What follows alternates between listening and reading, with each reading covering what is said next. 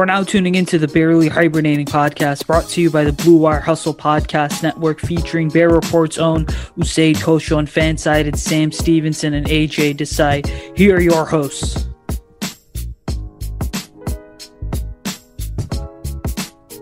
Silence is at Halas Hall. Nobody knows what's going on. Maybe a select few of us do know what's going on. But what's going on, guys? Welcome into the Barely Hibernating podcast. The Bears are in hibernation. We're not going to be in hibernation until the next, or for the next eight or nine months, whenever the Bears have their first regular season game.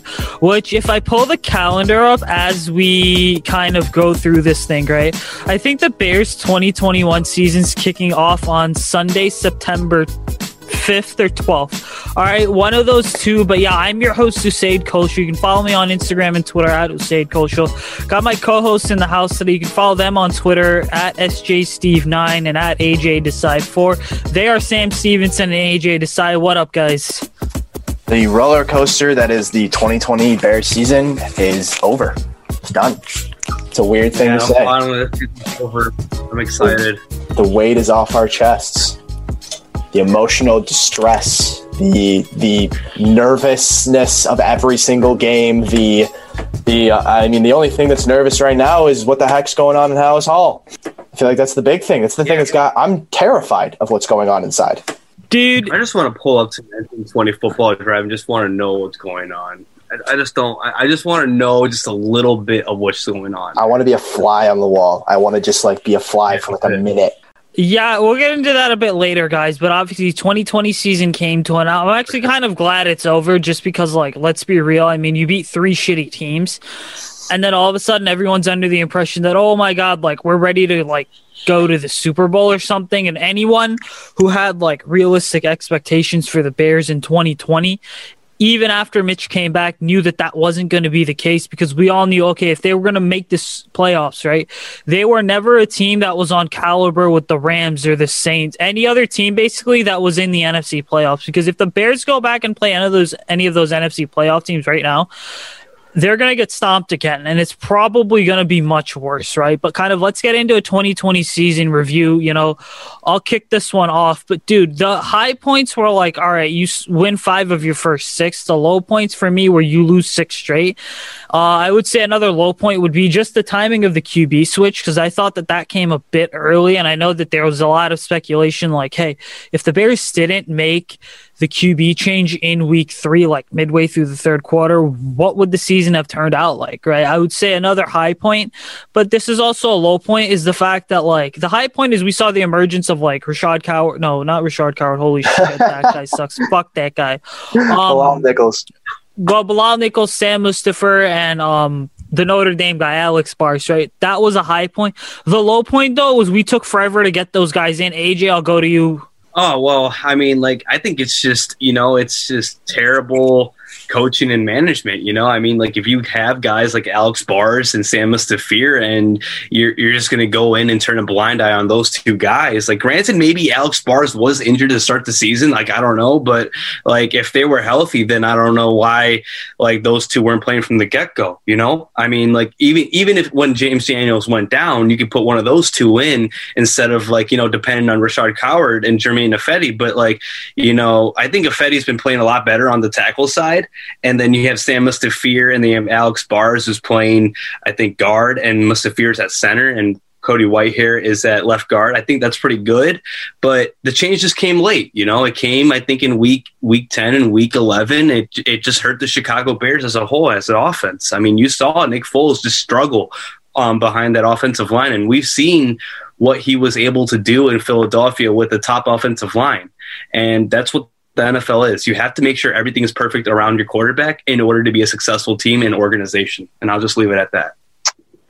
Yeah, I um I think one of the high points for me is David Montgomery is clearly a top running back in this league. I mean, his emergence in the second half of the season, and granted it was against worse teams and worse defenses, but like that was reassuring to see. Obviously, I think the rookie class, for the most part, is pretty solid. I think Cole Kmet is my 2021 breakout candidate for next year. We know we have in Darnell Mooney. Jaylon Johnson, when healthy, is a clear day one starter. And even some of these late round guys, they have they made some mistakes. I know obviously like Kindle Vildor was thrown into the mix um, late in the season. We saw a little bit of Trevis Gipson. We even saw, um, I think it was Arlington Hambright get some reps in in one of those games. And the Bears had about a million guys on COVID with the offensive line. But I think this rookie class as a whole was an up. Um, yeah, I think Usayd hit it on the head though. Like the quarterback switch was a down low, the six game losing streak was a down low, and and the inability to recognize what your identity was, right? Like you're five and one, you start losing games, like and like the stubbornness and the unwillingness to make change until it felt like you had to or you were going to lose your job. Um, I mean, and obviously the last two weeks were a low point. I mean, we lost to the Packers and Roquan got hurt like that, I kind of realized like we don't stand a chance against the Saints without Roquan and Mooney. Um, I mean, again, like I, I think another low point is clearly the Foles trade was a fail, but now there's no certainty at quarterback because you can't get rid of Foles, but you're not going to re-sign Mitch. So it's it's very frustrating um, that side of things and again, it's it's a weight that's off our shoulders now. Uh, an upside, um, Mitch Trubisky won a stupid Nickelodeon award, so that was cool. And the Bears were on Nickelodeon, so that was just uh, what a way to end of the year by playing on uh, in front of a bunch of kids and getting slimed. Um, yeah, I, am gonna end it there because what an ending. Well, let me let me ask you guys this right in terms of like the QB situation, right? Would you, because Sam, I know you kind of brought this up or alluded to it. Would you guys be content with overhauling the offensive line, opening up 2021 with Foles as a starter, and then drafting a guy on day one or day two? I mean, yeah. is that a, is is that like a plausible strategy? Do you think you guys would take if you were sitting in the GM's chair? Absolutely. I think um, I, even if you don't get your guy at 20, if you get your guy at 52, um, I don't know who will be available in the second round. Obviously, I think there's some buzz that Mac Jones is going to be a first round guy. Um, but if not, you know, maybe you go get somebody day two or three. Um, and then maybe you sign somebody who's a young quarterback who maybe, you know, is is not really found his way yet, um, or just sign anybody who's you know going to be cheap. Obviously, I think a lot of Bears were clamoring for Taylor Heinicke, me being one of them. But you know, somebody like that, a young guy who you can have behind Foles, and you have a three man quarterback room. And and you know, I'm not saying Foles is going to suddenly miraculously flip the switch and make us a contender next year, but you got to have him on the roster anyway. You brought in a coaching staff that was built for him and designed for him and has worked with him before. If you overhaul the offensive line, if you make some adjustments to your wide receiver room, maybe you bring in another tight end or something like that, you make sure your running back room is solid. Obviously, you need to have somebody behind David Montgomery who isn't a undrafted free agent or somebody who knows how, who can be a good backup, you're going to get Tarik Cohen back. I'm okay with it. I generally don't think it's a, a terrible situation. I, I, don't think Foles is that good, but I mean, I don't know what else you. There's no alternatives. You can't get rid of him. His contract and the way that he's set up, like no one's going to trade for Nick Foles, and cutting him makes zero sense. So you're stuck with him anyway. You might as well retool the offense for him. Yeah. So Bears fans, here's the reality of the situation. Nick Foles is going to be under contract throughout 2021. I'm looking at it on my phone right now, 2022. And through, to those armchair GMs out there, I just want to say one thing: Are you comfortable taking an eight million dollars um, release hit to your cap room after what happened with this whole COVID 19 situation? Probably not. And even if you cut guys, you know, that $8 million charge, maybe not to you or, or, or to anybody else, but that NFL franchise looks at that $8 million that, like, okay, like, maybe what Sam said that if we revamp the offensive line, you know, if we take the steps and we make it better, you know, Nick Foles can be a serviceable quarterback behind that. And like we actually may not have an option that like come when when our backs are against the wall week 1 2021 season, Nick Foles is going to be our preemptive starter. And because like if Ryan Pace, like this is just I'm assuming a little bit, if Ryan Pace and Matt Nagy are still here, right, and they have say in the quarterback drafting thing, right, and if they do draft one, right, and if they do sign someone, right, like you said, Sam, it's going to be a three quarterback room, and you're going to have Nick Foles as your starter. And if he goes down, you're that guy that you signed, not the guy that you drafted, but the guy that you signed is going to play. So now your quarterback room was a lot better than it was from when you signed Mike Glennon. It's a lot more secure. You know what I mean? Like you're giving your rookie a lot, t- a lot of time to sit and understand the playbook. And I just want to say on the record that I don't think Mitch had that chance to sit. So I think that may have hindered his development. But then again, he didn't make the proper adjustments in uh, in Nagy's offense in year two. So it goes both ways. So um, that's where I'm at with that. Like I think Nick Foles is our preemptive starter. If you make some changes on the offensive line, you bring in a wide receiver. If Allen Robinson is gone and you get another tight end in the draft, and you fix the offensive line on some key positions, I mean, throw Nick Foles behind that offensive line and see what he can do. It's a tough schedule next year, Bears fans. So we got to be prepared for it. Yeah, I mean, I'll say this, right? I mean, whatever happens at QB happens, but I think like people have to understand is that there's still a number of moves to be made to get us ready for 2021, right? And obviously, you know, for me, right, like I, I, look at the 2020 rookie class, right, and that's like pace is scouting, and credit to him for finding, you know, three future starters three day one starters essentially is what it was. Because we know Mooney, Johnson, and Kmet are starting next year, and he did that with you know two second rounders and a fifth round, and then you look at the potential that a guy like Vildor and uh, Duke Shelley have, right? So it's very likely that through the 2020 class, Pace found like four starters and four guys are going to be starting come 2021. But then, like, you realize, I mean, I think like guys that were affected this season by the crappy QB play would be Darnell Mooney and especially Cole Kmet. Cause like Mooney had like what, four touchdowns or something? I think he had like 90 something targets, right? The guy's production ultimately was affected by just like bad QB play, right? And that's not just Trubisky, it was Foles too, right? So ultimately, like, moving forward here, right? Like, it's going to be a really interesting offseason. But when we look at like the Saints game, you know, I think people tend to forget like even if the Bears had Roquan Smith and they had a healthy Darnell Mooney playing, it probably would not have made like that big of a difference because the Saints are the team that from the start, right, they were gonna go ahead and they're gonna do whatever they can to be able to um to be able to, you know, beat you in any way. And it's just like, yeah, you know, Roquan would have slowed down Alvin Kamara. But like at the end of the day, if the offense played the way it did, aside from the big Wims drop, it still would not have mattered. And I still think that even if Wims scores that touchdown, the Saints still beat us. Sam, I'll go to you. What were your thoughts on the playoff loss?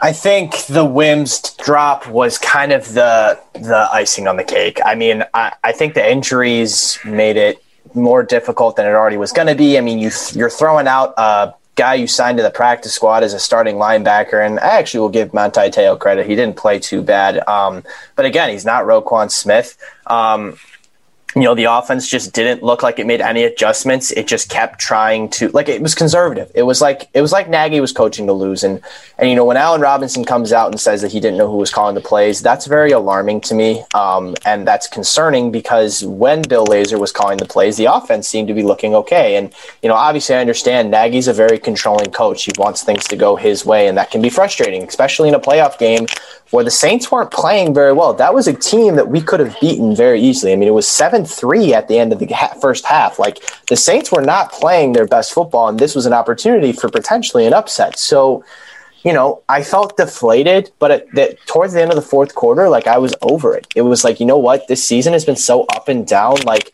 of course it's going to end like this. And, you know, I got some laughs out of Mitch winning some silly award on Nickelodeon and, and, you know, that last offensive drive where he finally, you know, they literally scored a garbage time touchdown um, in like the last, literally the last play of the game.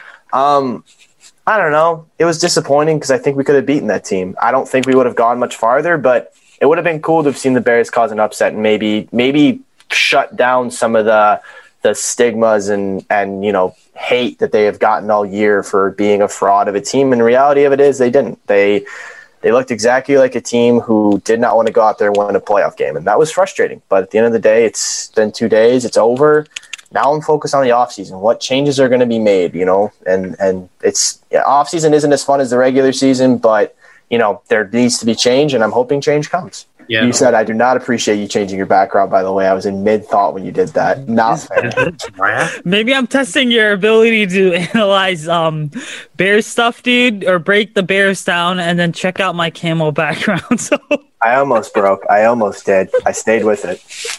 I'm proud of myself.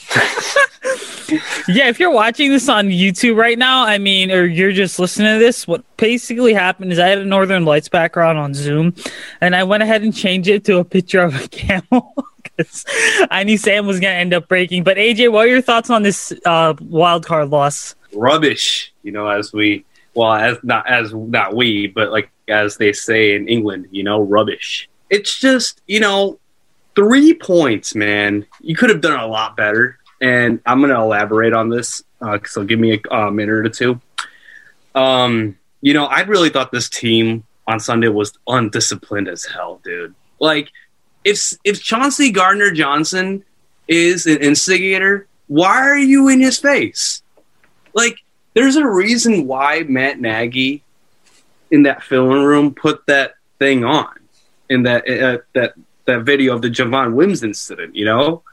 And it's just like, well, why'd you do that, man? Like, you, you know, this guy is going to like, you know, get into your face or anything like that. So why'd you gotta, why do you have to push him, dude? 99% of the time that's going to be called. And, you know, I know, I know how Bears fans love to, love to, you know, like bring up that 20, 2018, I think it was, or 2019 moment where Tarik Cohen was mocked to be short.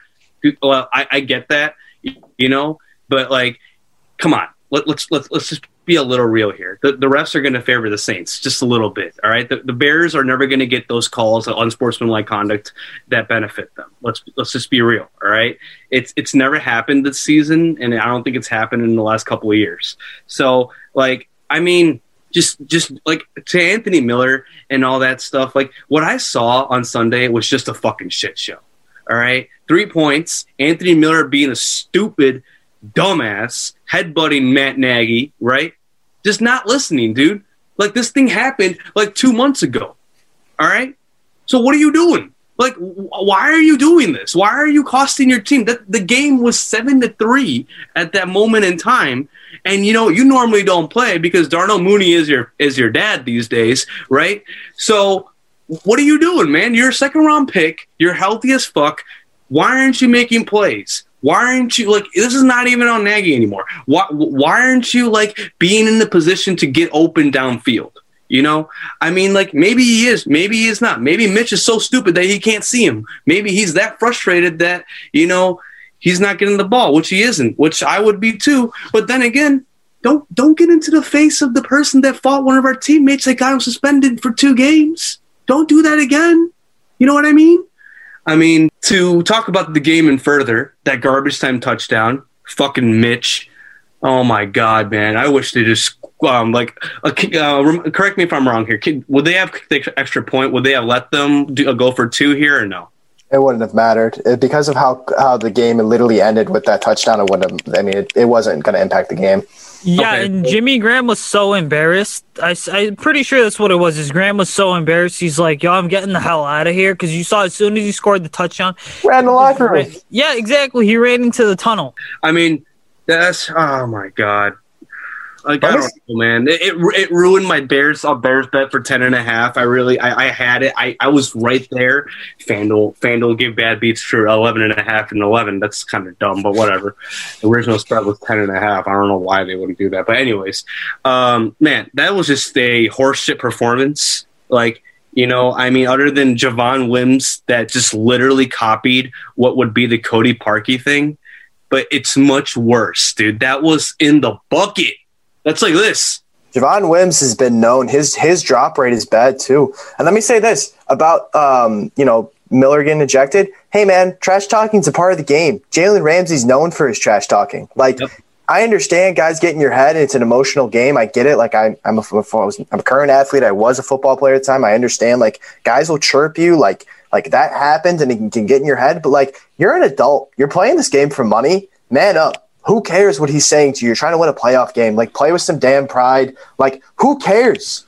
Some scrub on the Saints is chirping you, and you're so aggravated that you're going to cause a penalty. And, like, even if the Bears, you know, obviously that penalty wasn't going to, like, if it didn't happen, it's not like the Bears were going to suddenly come back, but, like, it's just embarrassing. It's an embarrassing look. And, like, you're a guy who, like, really hasn't proven anything in this league. Like, if that's Allen Robinson talking, like, back to that guy, yeah, I can understand it a little bit more. But, like, at the end of the day, like, trash talking is part of the game. Get over it. Get over yourself. Yeah, and some breaking news right now as we're recording this podcast. But the Athletics' Kevin Fishbain reporting that Chuck Pagano is retiring. Let's break this real uh, let's break this down real quick, guys. Essentially, what happened is Pagano knew he was going to get fired because before we jumped on this podcast, I can tell you right now, I heard that he was out. Okay, so he ended up, he pretty much decided to retire. Is essentially what happened. All right, because like, let's be real about something. I mean, Pagano's defensive scheme's gotten old for the NFL. But you know what? The big thing is that uh, he probably would have landed a job somewhere as a position coach or as a consultant. But uh, yeah, Pagano's out. What do you guys think? Um, happy trails. Um, I don't know. He, he didn't do anything in Chicago that makes me feel like he deserved to be back. And, you know, he's got a long career in the NFL and happy trails. I don't know. Um, uh, I don't know. If, yeah, goodbye. Uh, Usayd I don't know if you just saw this, um, but uh, Brad Biggs from the uh, Chicago Tribune just tweeted a couple minutes ago. The rumor flying around the NFL right now is Bears would retain general manager Ryan Pace and coach Matt Nagy into 2021. That's what folks working in the league have heard. We'll see if team has something this evening, but that is the chatter that's out there right now. Yes, I sent the Biggs one in our chat, dude, and I just checked in with someone too. That's the same report that I'm getting. So right now, guys, I think like as we're breaking all this down because it is happening, right? Um, what's happening is all right. So Pagano is definitely out. He's retired, right? And I really think what happened is he retired instead of waiting for the team to uh, go ahead and uh, fire him, right? Because that was going to happen anyway. And then Pace and Nagy are obviously back, and that's the expectation because the reality of the situation is that, you know, the thing is, I think we have to understand here with Pace and Nagy being back, it doesn't necessarily mean that they're back as head coach and GM. Like Nagy's back as head coach, but Pace could very well be the guy that is promoted to like football, president of football operations or something, you know, and that they bring in a guy like we discussed last week, Mike Borgonzi, to go ahead and take his place. Yeah, I mean, yeah, it, I mean, go ahead, AJ. Go ahead, Sam. I'm just, well, I'm just, just, I'm just deflated right now. I'm just. I mean, I think I can't talk. I, I just. You've made two playoff appearances. You, you know, you were 12 and four a couple years ago, and and yeah, you missed on the quarterback and you missed on a lot of things. But the reality is, is like the you know, even if the Bears were to reset are they going to get a top candidate this year in the coaching tree or the GM tree? Probably not. Now, obviously, to Usayd's point, just because Pace is back doesn't necessarily mean he's back as the general manager, right? Like they could still make some moves there. I'm assuming Nagy being back means the majority of his staff's going to be back. Obviously, with Pagano firing, I'm assuming they're going to have to look for a new D coordinator. I don't know if Jay Rodgers is in that conversation or if they're going to look elsewhere and he's going to re- stay put. I don't know if you bring back most of this offensive coaching staff. I don't know. And and to be honest, like I'm not surprised. It's not shocking to me. I think Bears fans wanted something new, but I'm not surprised. Like if you look on paper, they have been successful. Now internally, as us being Bears analysts and stuff like that, it's not the case. Like we know that this team has tons of issues and is gonna struggle in 2021 most likely, unless big changes come to this roster. But on paper, the Pace Nagy trio or duo, excuse me, it, looks like it's worked, and and it's not surprising to me that they're back. It's again, AJ said it perfectly. It's deflating. I mean, I'm not surprised that they're back. I mean, you know, just like Sam said, I think like you know there was a rumor floating around that you know Ryan Pace could be the president and CEO of this football team, where Ted Phillips would retire, and then you would bring in a GM that could complement Nagy. And if Pace is that president and CEO, he's not going to really have that much say in drafting. So, I mean, I don't really know that many presidents and CEOs and football organizations that sit in the draft room that really pick up that phone and say that we're going to pick you. I think it's normally the head coach and GMs. So, I mean, except for Jerry Jones, but it's it it's a franchise that breeds mediocrity. I think that's just my opinion. And if you haven't won anything that much, it hurts. And like i'm just deflated i saw that five minutes ago. I'm just like okay what are we doing? You know feel sorry for khalil mack all these guys. I mean hope they get like a nice defensive coordinator that can like fit their scheme and stuff and they can ball out.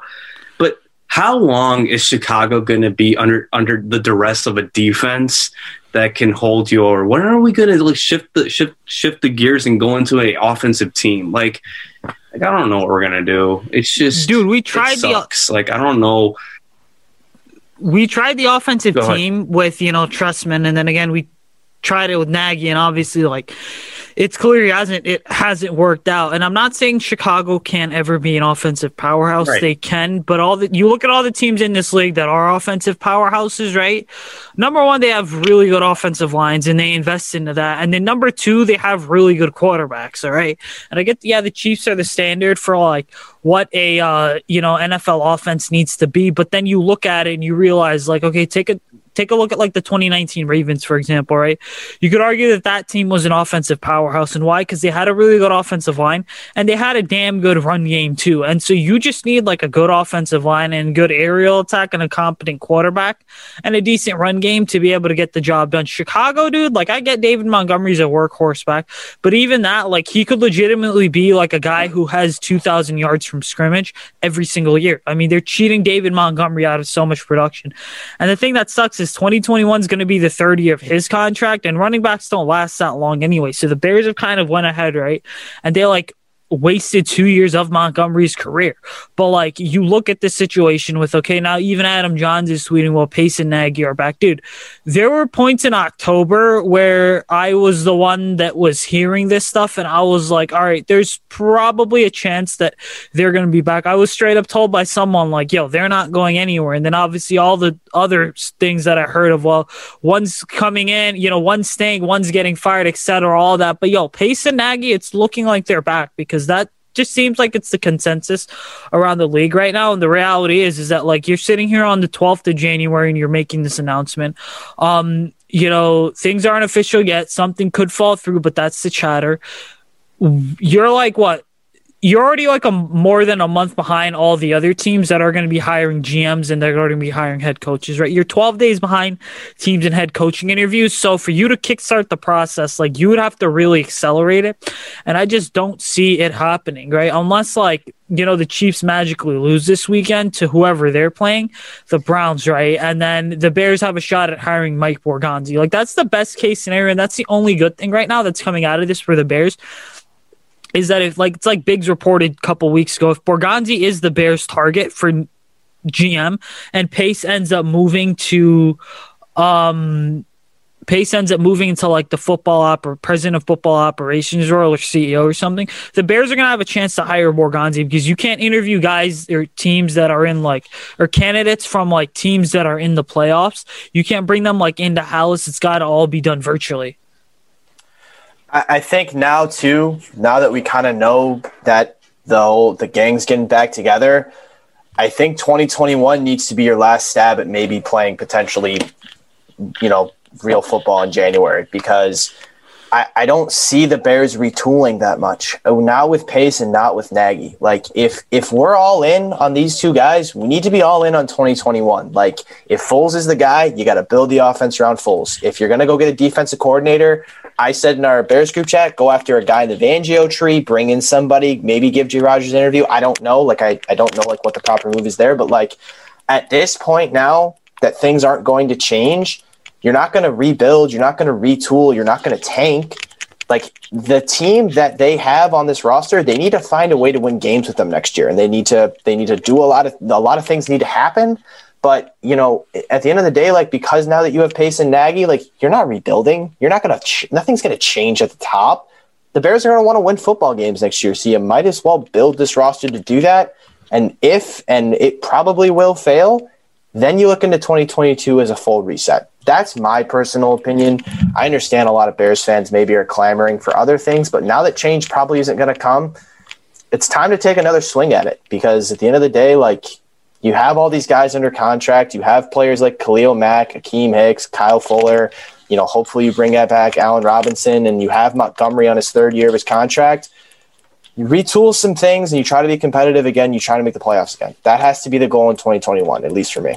So yeah, now that we know that um, Pace and Nagy are probably back and that Pagano's gone, right? I mean, dude, what are the initial moves that you guys are making for 2021? I think for me, knowing that Pace and Nagy are back, like your number one priority this offseason needs to be inking Allen Robinson to a deal. And I get that some people are like, look, in my own opinion, man, Allen Robinson is not worth the same amount of money that a guy like Keenan Allen or DeAndre Hopkins got, right? He's not a tier two receiver either. Okay. So he's not going to be getting like 15, 16 million, but the guy deserves an easy, you know, anywhere from like 17 to 19 million, but he's going to get 20 million just because, again, like if you want a good player on your roster, premium positions in this league get paid a high amount of money. Okay. And that applies to wide receivers more than ever before. And, you know, people are under the assumption that, oh, well, Allen Robinson can just walk and everything's going to be okay. It's just like, no, you know, you're not going to freaking find a rookie because DeVonta Smith and Jaylen Waddle probably aren't falling to the Bears in the first round. You're not going to find a rookie that's going to come in immediately and place Allen, replace Allen Robinson's production, right? So my initial move is you got to bring back Allen Robinson now. That should be on the top of your list. AJ, I'll go to you next. Yeah, I mean, you have to bring back Allen Robinson. I mean, there's no other. I mean, if you don't bring him back, what are we going to do next year in terms of throwing the ball? We have Anthony Miller, Javon Wims, and Darnell Mooney. Like that, like e- even if uh, Nick Foles, like I mentioned earlier in this pod, if he's your starter, you have to retain Allen Robinson. That that's just a no brainer move. I mean, if if you if you retain Allen Robinson, that should just be a no brainer move. I mean, like you mentioned, 17 per, 18, 19, get the deal done. But based on how Allen Robinson is feeling, and he said that I mean I gave them a 365 days to get a deal done with me. I don't think like he wants to stay in Chicago. Honestly, like uh, personally speaking, like I, I, can't speak for him or anything like that, but I think Allen Robinson is gone. So he, I don't think like even if like I think he was just waiting for the uh, waiting for this news that Matt Nagy and, and Ryan Pace are back. I think in his mind right now, and in his house right now, I think he's thinking, "I'm Gonzo, man. I want to go get my. I want to go. I want to go get my bag." And I think he should. I think for a team that someone can that can use his services. I mean, I think he's gone. Like, I like. I, I would love for Allen Robinson to be back, but it's just slowly diminishing. I think the Bears need to franchise tag Allen Robinson at worst. If he demands a trade, you trade him. And I think this draft class needs right. to be focusing on amassing as many picks as possible.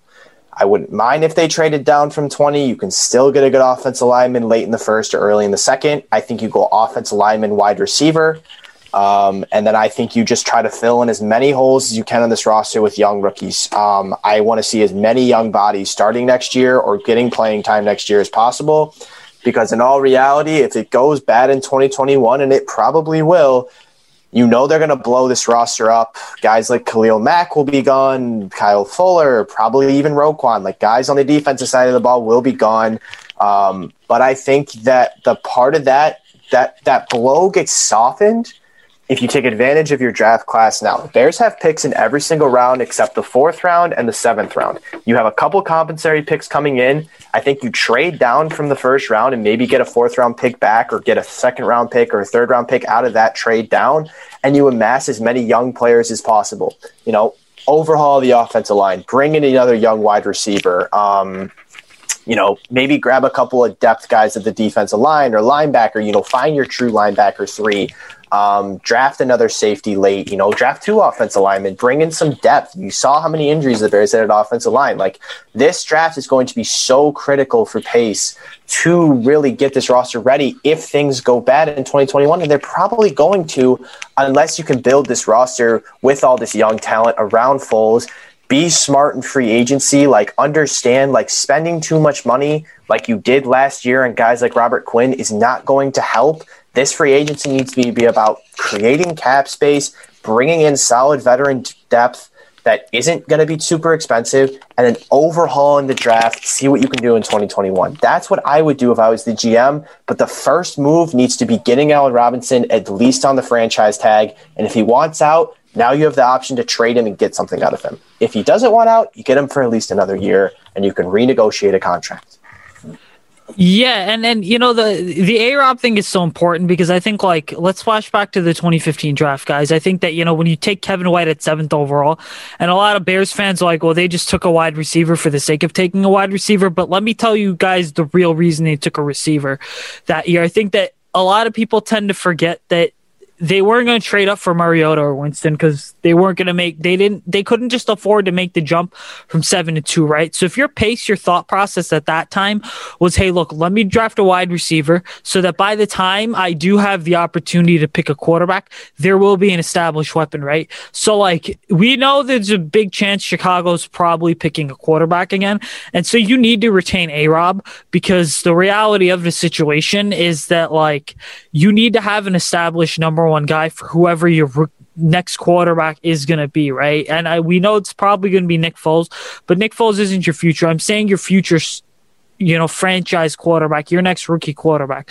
I mean, you know, Mooney's done great, but there's a chance they move on from Miller this offseason. Javon Wims is going to be, they, Javon Wims is going to be on this roster in training camp, but he's going to be a final, you know, part of the final like 55 man cuts. Okay. And then there's Riley Ridley. I mean, the guy, they invested a fourth round pick in him in a year where they probably, they had like four or five picks anyway. So, you know, you, what you got to do with Riley Ridley, right, is either it's like get him on the field for year three or just get rid of him, you know, because ultimately, like, he has too little production, which means like little to no trade value. And so when you look at it, your biggest move is going to have to be like figuring out quarterback and then figuring out, you know, and then retaining Allen Robinson. Like those are just the two moves that you're gonna have to make. And then whoever you bring in for defensive coordinator, like it can't be some old head because Vic Fangio's not leaving Denver you are, I think, to have to go with someone younger. And I think that you got to, you know, dig and look at a lot of the top defenses in the NFL, right? So, like, go back to the Rams. I mean, you're not going to get Brandon Staley, but like, what about a guy like uh, Joe Barry, you know, who's like Sean McVay's like right hand guy there? I mean, that could be someone that if you offer him, you know, oh, Khalil Mack and, you know, Akiem Hicks and all these guys, that's a move that you look at and you're like, okay, let's go ahead and make. Or, um, you know, go to like the Ravens, for example. I mean, I know Chuck Pagano's from the Ravens, but the Ravens under, I think it's Don or Wink Martindale, one of the two there, they've got a really good defense. You know, I would even go so far as to look at Indianapolis. I mean, they have one of the brightest defenses in the league. It's a defense that if they add another impact player, it's going to be like one of the best in the NFL. And maybe you hire one of Matt Eberflus's assistants or something, you know. But like Chicago's going to have to go young on the defensive side of the ball here ultimately when they do replace Chuck Pagano. Because again, we're not trying to just grab someone that's going to be here for like one or two years. No, we want someone that's going to be here for like three, four, five years. To go off that, go get somebody who is involved with maybe more than one position. I mean, I so often like head coaching candidates, it's like they have to be a quarterbacks coach or the offensive coordinator, and you know, defensive coordinators have to have all this experience. It's like, yeah, but maybe go get a guy who knows more than one spot, right? Like, is there a defensive coach out there who coaches the defensive linemen and the linebackers or something like that? And like, like if you're going to bring somebody in, like bring somebody in who's maybe been at multiple organizations. Like, you know, one of the biggest faults of bringing Pace in is that Pace only worked for like the Saints. And I know obviously like a general manager versus a uh, defensive coordinator is an entirely different situation. But again, like go find somebody who has some experience in multiple areas or multiple positions in terms of the defense. Because I think bringing in a young guy who kind of, it doesn't have to be necessarily be a young, young guy, but somebody who kind of knows more than one, you know, thing about the defense would be nice. Somebody who's, you know, maybe an under the radar candidate, kind of like what you said, said. So I don't know. I, it's kind of exciting. At least we get to look at new defense coordinator. You know, if you're yeah, like, if you're like Chuck Pagano, go ahead. yeah, I'm saying like if your only like major move this offseason coaching wise, is gonna be a new defensive coordinator, you know, it's going to have a ripple effect because at this point, you're not just trying to find someone to replace Pagano. You're also trying to find someone who's going to salvage what's expected to be, I think, like the oldest or the second oldest defense in the NFL. You know, and I know we have some young pieces, but like I know Khalil is going to be 30. Akiem Hicks is in his 30s. Fuller, I think, is turning 32. Uh, Danny Trevathan obviously is 30. And I was so right about Danny Trevathan from week one. The dude clearly lost a step in uh, in 2019. So I think one of the big things I'm going to be looking for right in the next defensive coordinator, or that I would look for if I was Matt Nagy and Ryan Pace, is find someone that has a knack for developing young talent right? And that's why I think the guy from the Rams that I just mentioned, he really fits the bill because like the Rams underwent so much transition and so much change the last two off seasons, right? Especially during the 2020 off season. It was almost like, all right, so they have Aaron Donald, Jalen Ramsey. That's it. I know Brandon Staley is the primary reason that um that Leonard Floyd broke out. But then again, like you look at some of the other pieces they have, like Jordan Fuller. Um, you know, they have a couple linebackers that no one had even heard of that played real solid. Go ahead, Sam. I was going to say this. I, I was on I was on Lakeshore this week as well, and we were talking about this, and I brought this up, and I wanted to bring it up here. Um, Sean McVay in 2018 or whenever the Rams went to Super Bowl, I think it was 2018, 2019, had a scheme fit for his quarterback, and Vic Fangio figured it out and beat him. And then Bill Belichick figured it out and beat him. And people knew what the Rams were going to do, and the Rams struggled as a result. Sean McVay looked at his team and looked at the coaching staff and said, I need to go bring the guy that beat me onto this roster. And that's what he did. He brought in Brandon Staley, the only guy who was able to beat his offense and completely shifted his defense. That Rams defense uh, that I watched last Sunday was phenomenal. It was a defense that I think can go toe to toe with the Packers, hoping that Aaron Donald is healthy. But again, like we, you bring up perfectly, like Leonard Fournette looks like an uh, Leonard Fournette, Leonard Floyd looks like an entirely different outside linebacker in that in that Rams defense, and I think a lot of that has to do with Staley. So like that's another thing as well is like if I'm the Bears coaching staff you need to do something similar where you look to teams that crushed you, right? Your offense was completely decimated by them and say, I need to go find these guys and I need to bring them into my coaching staff so that I can have that kind of power, so that I can have that brilliance. Because at the end of the day, like, I would love to see maybe a guy in the inside get bumped up. But also, like, if you're in win now mode, you need to bring in somebody who can help you beat those teams that crushed your offense so you can go and crush offenses. Like that's what the Bears need to do. Probably won't. Yeah. But. They they yeah, they won't do it. Like man, like there there's a like uh, going back to the defensive coordinator candidates, I mean, you know, there's a couple I like. I like Kris Richard. I mean, he was defensive play caller in Dallas. Um, you know, Teryl Austin is a guy. You know, he I think he's the uh, assistant defensive coordinator over in Pittsburgh. I think that would be a nice fit here in um, Chicago. Um, I mean, and bring back my old man with the beard, Lovie Smith. I mean, you know, I mean, yeah, his Tampa two is outdated, but you know, he did he does follow the scheme, the uh, schemes of Wade Phillips, Rex Ryan, and Buddy Ryan. So I mean, I mean, try something. You know, don't try something that doesn't work. You know, get some get a guy that could that could bring the best out of Robert Quinn, guys like Khalil Mack, you know, some, the same thing that Vic Fangio did, but do it better, you know. And I believe that guys like like um, Teryl Austin would do it. In terms of the uh, what Sam said, the Bears need to go out and beat these teams on offense. I think the Bears they depend on their defense to give them good field position to go out and win these games. Like say for example, the Bears are at like um, the opposing yards uh, 25 yard line. They get a pick, and the Bears um, start at their own 20 yard line. But now, like you you saw, like back in the day, they converted that with like easily, no no pain at all for the fans. But like you just saw it on the Saints. The Bears got interception on the Saints 35, and didn't do anything with it. And it just drives me crazy that, like, all right, you got Mitch, you got his legs, you got all these players around him, right? Like, do something that he understands, right? And that was the game to go out and do it, you know? And like this goes back to what Matt Nagy and his big ass ego and all that stuff. Like I want to run what what, what what what we had in Kansas City. It doesn't work like that, you know. Mitch Trubisky's not Patrick Mahomes, so I mean, like just going back to the whole thing that like the Bears need to beat these teams on offense. Like they just don't have the firepower right now. I mean, the offensive line is shaky as fuck. Allen Robinson might dip.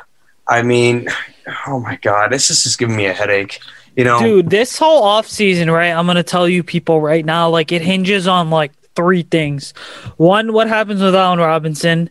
Yeah. Two, what they do at the quarterback position, and three, if they decide to cut bait with Leno and Massie, right? Because like we know a lot of our defense is going to be back next year. We know we're going to get Eddie Goldman back, which Eddie Goldman being back in 2021 is huge. The, that's the biggest offseason move that's happening for the Bears defense. Don't but it's James gonna, Daniels and Tarik Cohen on the offense. Huge. Yeah, those guys as well. But like I'm saying for defense, because our run yeah. game absolutely sucked this year. You know, but like the thing is you got to retain you know is that's just gonna, all the three, four things that I just mentioned. Those are going to be big things. Know, I would even argue like you need some additional like running back depth behind David Montgomery as well, because like yeah, Cohen's great, Artavis Pierce is great, but the Bears just didn't use their younger players in 2020 the way that they should have. Right? Instead, we were seeing freaking Cordarrelle Patterson in the backfield. Oh, and that's another thing. I know that some people want a good kick returner and whatnot, but five million's too much for Cordarrelle Patterson. All right, I mean, let's be real about it. Like when you got other teams like the Saints and the Chiefs that are basically able to find undrafted guys as, you know, kick returners, right, or practice squad players, you know, the Bears got to do a better job of that. They need to find, you know, they you just can't like with all the needs you have, you can't bring Cordarrelle Patterson back. And as much as I like CP on social media, you know, I'm trying to get people who show results on the field, not people who um who uh friggin' uh what do you call it, you know, like do what CP does on built, social media. Well, he's yeah. not he's not built like to be. You know, he can't. He, when you saw him play running back, like he doesn't have the vision and the mechanics of a running back. He's fast, and it's cool to have you know like a guarantee, like oh, I think he's probably going to score at least one kick return touchdown. But like it's not worth $10 million over two years. I, again, he's a great guy and he's fun to follow on social media. And he's, I love all the GM moves he makes by tweeting at guys. That was cool. But, you know, I would be shocked if the Bears brought him back. He's a great guy and he was fun to watch on special teams sometimes. But end of the day, like, that's not a priority. If you're trying to win and you're trying to win a lot of games, like, you can go sign somebody to the practice squad to be your kick returner. The Bears did that with DeAndre Baker. Like you can go and, and do that without having to spend $10 million. That's overvaluing a position that's not as important as offensive lineman, as wide receiver depth, as interior linebacker depth, as quarterback. Like there's more important positions than a, a kick returner. And that's nothing against Cordarrelle Patterson. Like Patterson was a lot of fun on the Bears, was a great special teams guy, but it's not a priority this year. It shouldn't be a priority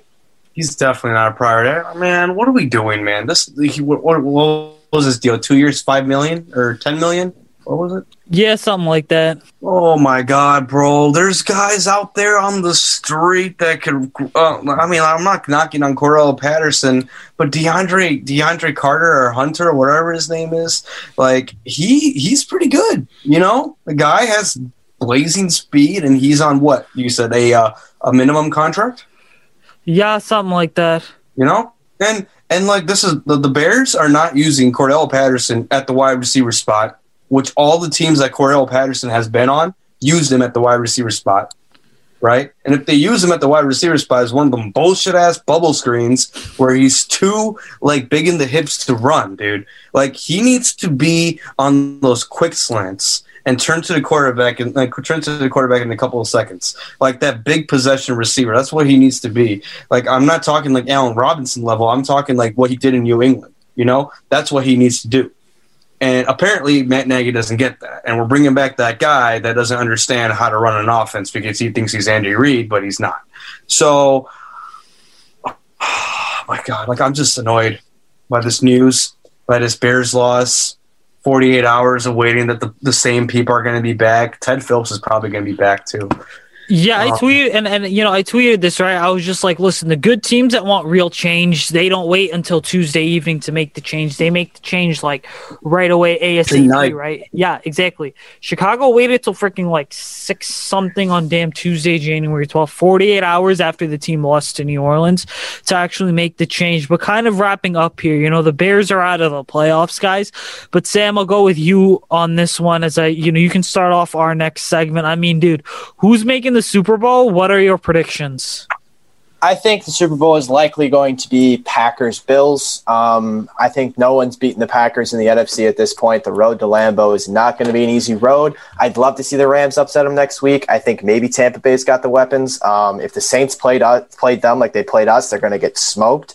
Um, I just think uh, Green Bay's destiny here is to at least get close to the Super Bowl. And I like the Bills. I think the Bills have enough weapons to beat the Chiefs. Um, you know, and I, and I think that Chiefs Bills game that will potentially happen. Obviously, who knows? I mean, we all thought the Steelers were going to beat the Browns, and look what happened there. But I think the reality is, is we're looking at a Steeler, uh, excuse me, a Bills Chiefs uh, AFC Championship game.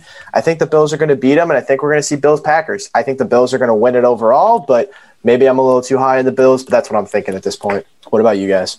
Yeah, I would say, you know, for me, right, I'm going to go with Tampa Bay, dude, versus Buffalo, and I'll tell you guys why. Because I get Green Bay didn't beat the Saints, right? It was the other way around, but Tampa Bay absolutely punched Aaron Rodgers in the mouth, right? And obviously, the second time, if these teams meet in the playoffs, Matt LaFleur and Aaron Rodgers are going to have a completely different game plan. Aaron Rodgers made the comment today that the 2020 offense is so much better than the 2019 offense, right? But ultimately, when I look at kind of the state of affairs, right, I realize that, like, yo, the Saints are the team. The Saints and Bucks, right? They're the team that ultimately they're going, one of the two teams is going to go to the NFC Championship game because of the way the bracket's going to line up. And they're the only two teams right now that I think, like, especially if the Saints get Hendrickson back, their leading edge rusher, then or their second guy in sacks, whatever he is, right? But he's a big name player. I really think that Sean Payton's gonna have a totally different scheme because I seriously believe this that the Saints have a much better defense than Green Bay. All right, and I get you know Green Bay lost to New Orleans in the or I'm sorry New New Orleans lost to Green Bay in the regular season. But like, yo, big deal. I think if Sean Payton and Pete Carmichael and Dennis Allen and that Saints coaching staff as well as Drew Brees, like they could turn it on at any moment, dude. And let's be real, like that's an offense that could have realistically hung like a 50 burger on the Bears offense. So I think, you know, for me, um, goes back to I really think and Bruce Arians who's never been to a Super Bowl and this is the most talented roster he has in Tampa. I think that the Super Bowl is going to be Tampa Bay versus Buffalo and yeah, I do think Buffalo knocks off Kansas City just cuz I think that every single year what tends to happen is a su- former Super Bowl champion, right? They get to the playoffs, but then they just don't get back ultimately because there's a new powerhouse. I think that that happens this year with Kansas City. I think they lose in the AFC Championship game at Arrowhead because Josh Allen and the Bills. I've been saying that I said this before the season started. I'm gonna stick to it now. They are building a legit and long-lasting, sustaining football team in Buffalo. Yeah, I think I think Buffalo has looked past this whole Scott Norwood cur- curse. I think Scott Norwood um, missed a field goal, and they went on to miss four straight Super Bowls or lose four straight Super Bowls in the '90s, I think it was, and really weird by the Bills, you know. And now I think it's it, this team, this Buffalo. I have a future of ten dollars on the um, plus twenty hundred for the Bills and Tampa Bay to go to the Super Bowl. That pays out two hundred bucks. So I, I, like Tampa Bay. I really think that they can rattle rattle Aaron Rodgers. I think it's nor my prediction for both of the championship games. This it's going to be Bills and Chiefs, and then you got Tampa Bay and Green Bay, and um, Bills are going to the Super Bowl with Tampa Bay. Um, I really think the Bills end up winning the Super Bowl because, like like you said, said it is a complete team in Buffalo. I think St- Stefon Diggs and what Brandon Beane has done with um, I think uh, Sean Sean McDermott or Doug McDermott, I think it is one of those two. I can't remember the name, but Coach of the Year, and it's completely legit. You know, his offense has just done phenomenal. You know, and they don't they don't take the foot off the gas pedal if they're up. You know, we saw that plenty times after they were up by ten points at the half, and they come out and they throw strikes to Stefon Diggs and John Brown, and John Brown's going to be healthy during the playoffs. So I mean, give me the Bills to win it all, man. I mean, I like the I like the Bills and Bucks in the Super Bowl matchup. Give me the Bills to win it all. Yeah, so it seems the consensus for us is the Bills. Hopefully, in about like what three to four weeks or another month, our predictions come through. But uh, yeah, whatever, guys. We're gonna get out of here because I'm super tired and I'm gonna go. have pretty sure I'm having pizza for dinner today. I still have no idea, okay, because it's like seven, eight o'clock and I haven't had dinner yet because I just eat dinner late. But Chipotle, dude, I want to go. I got Taco Bell nacho fries. Okay, nacho fries is just shit. Ooh.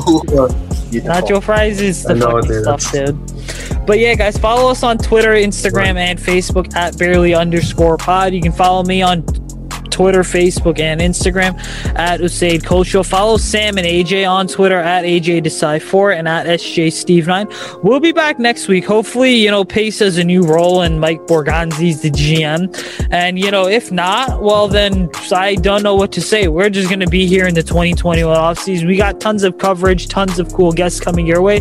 Peace out, y'all. We're going to get out of here and bear down. Bear down.